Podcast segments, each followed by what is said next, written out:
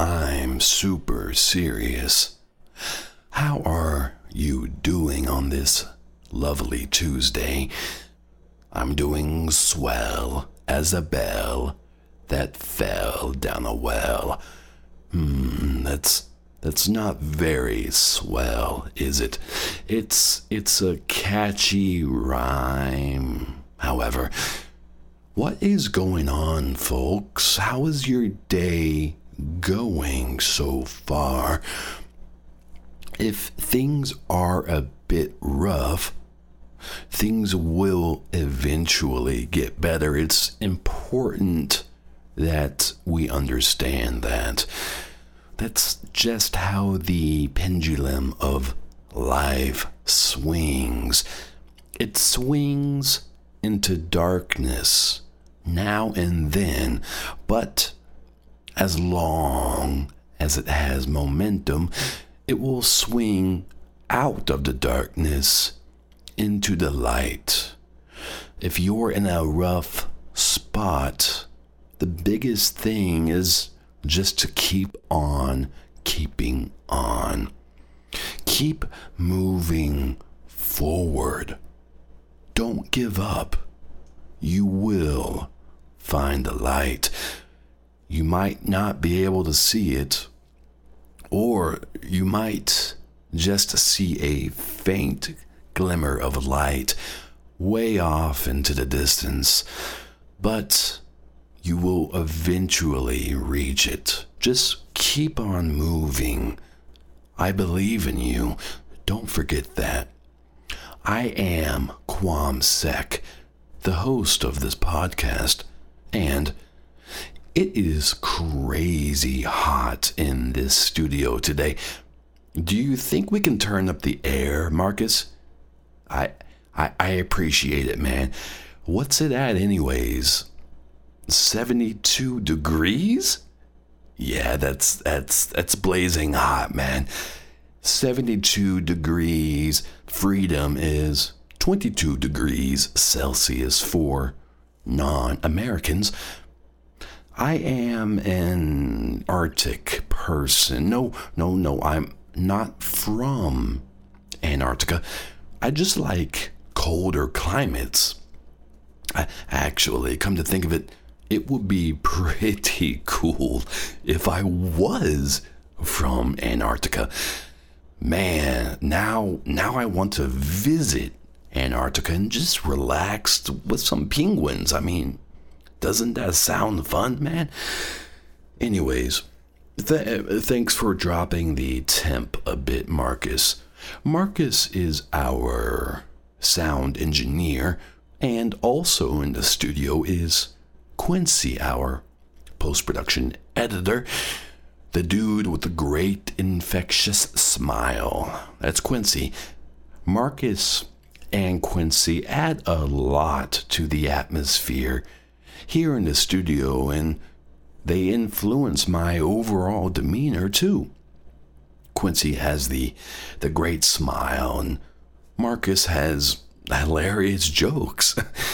Now, I'm not saying your smile stinks, Marcus, nor am I saying your jokes aren't great, Quincy, but we all just have particular fortes. That's it. I love you guys. We are missing our producer, Ethan, who is still in Finland with his family. He will be returning later this week. Not before the next episode this Thursday, but before next week's episodes. He has sent us all a bunch of pics from Finland, and they are having a blast over there. What an absolutely beautiful country, too. Man, I would love to visit. So, let's get to the subject for today's podcast, which is Earth's second moon. Now, you might be wondering, Earth has only one moon. This is something we all grew up learning in school, but that is actually not true. There are a few reasons why our second moon is not well known, and we will go over those reasons shortly. Okay, now I'm not talking about a giant satellite, nor am I talking about the International Space Station. This moon is not a man-made object. However, it is heavily a man-influenced object. One thing that is interesting about this moon is that it is very often mistaken for a UFO. This is due to the unique mixture of gases on this second moon's surface that refract sunlight in a way that makes it look like it is in our own atmosphere, and it is only a few thousand feet above the surface of the Earth. Now, this only happens a few times a year, and also conditions have to be right for this illusion to take place, but it does happen. Now, this second moon has a few names. Two of the most used names are simply Jordan and the Oil Moon. Now, Jordan is roughly a fifth of the size of our well-known moon, and it is also 20% closer to the Earth than our moon.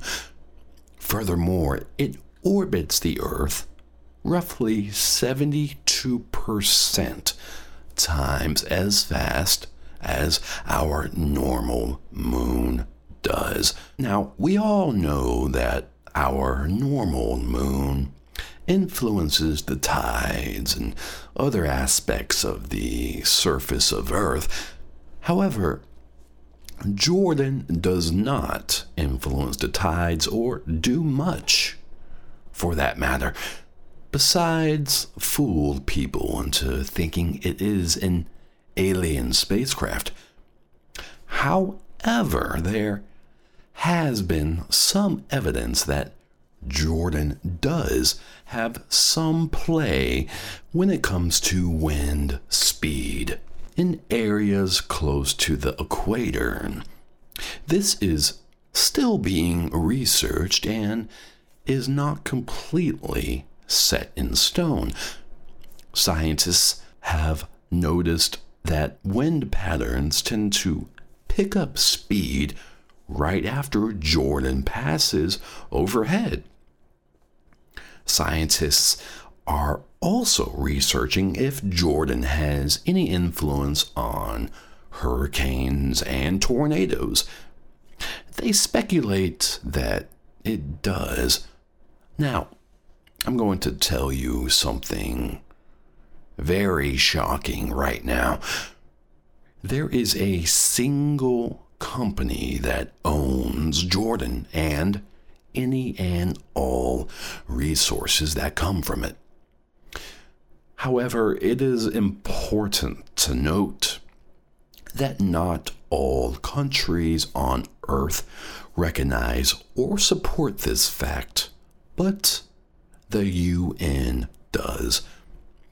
This company is Jordan Petroleum, or JP. Now, you might be wondering, why does an oil company own Jordan? Well, I'm sure you could probably guess why. Yes, that's right. There is crude oil on Jordan. In fact, there is roughly 1.2 billion barrels of crude right below the surface of Jordan. Jordan Petroleum's sole purpose is to extract this crude oil and bring it to Earth to process and sell. And that is exactly what they do and have been doing for roughly 30 years. They have several facilities across the globe that launch spacecraft to Jordan, bring crude back to Earth, refine it at their own refineries, and sell it.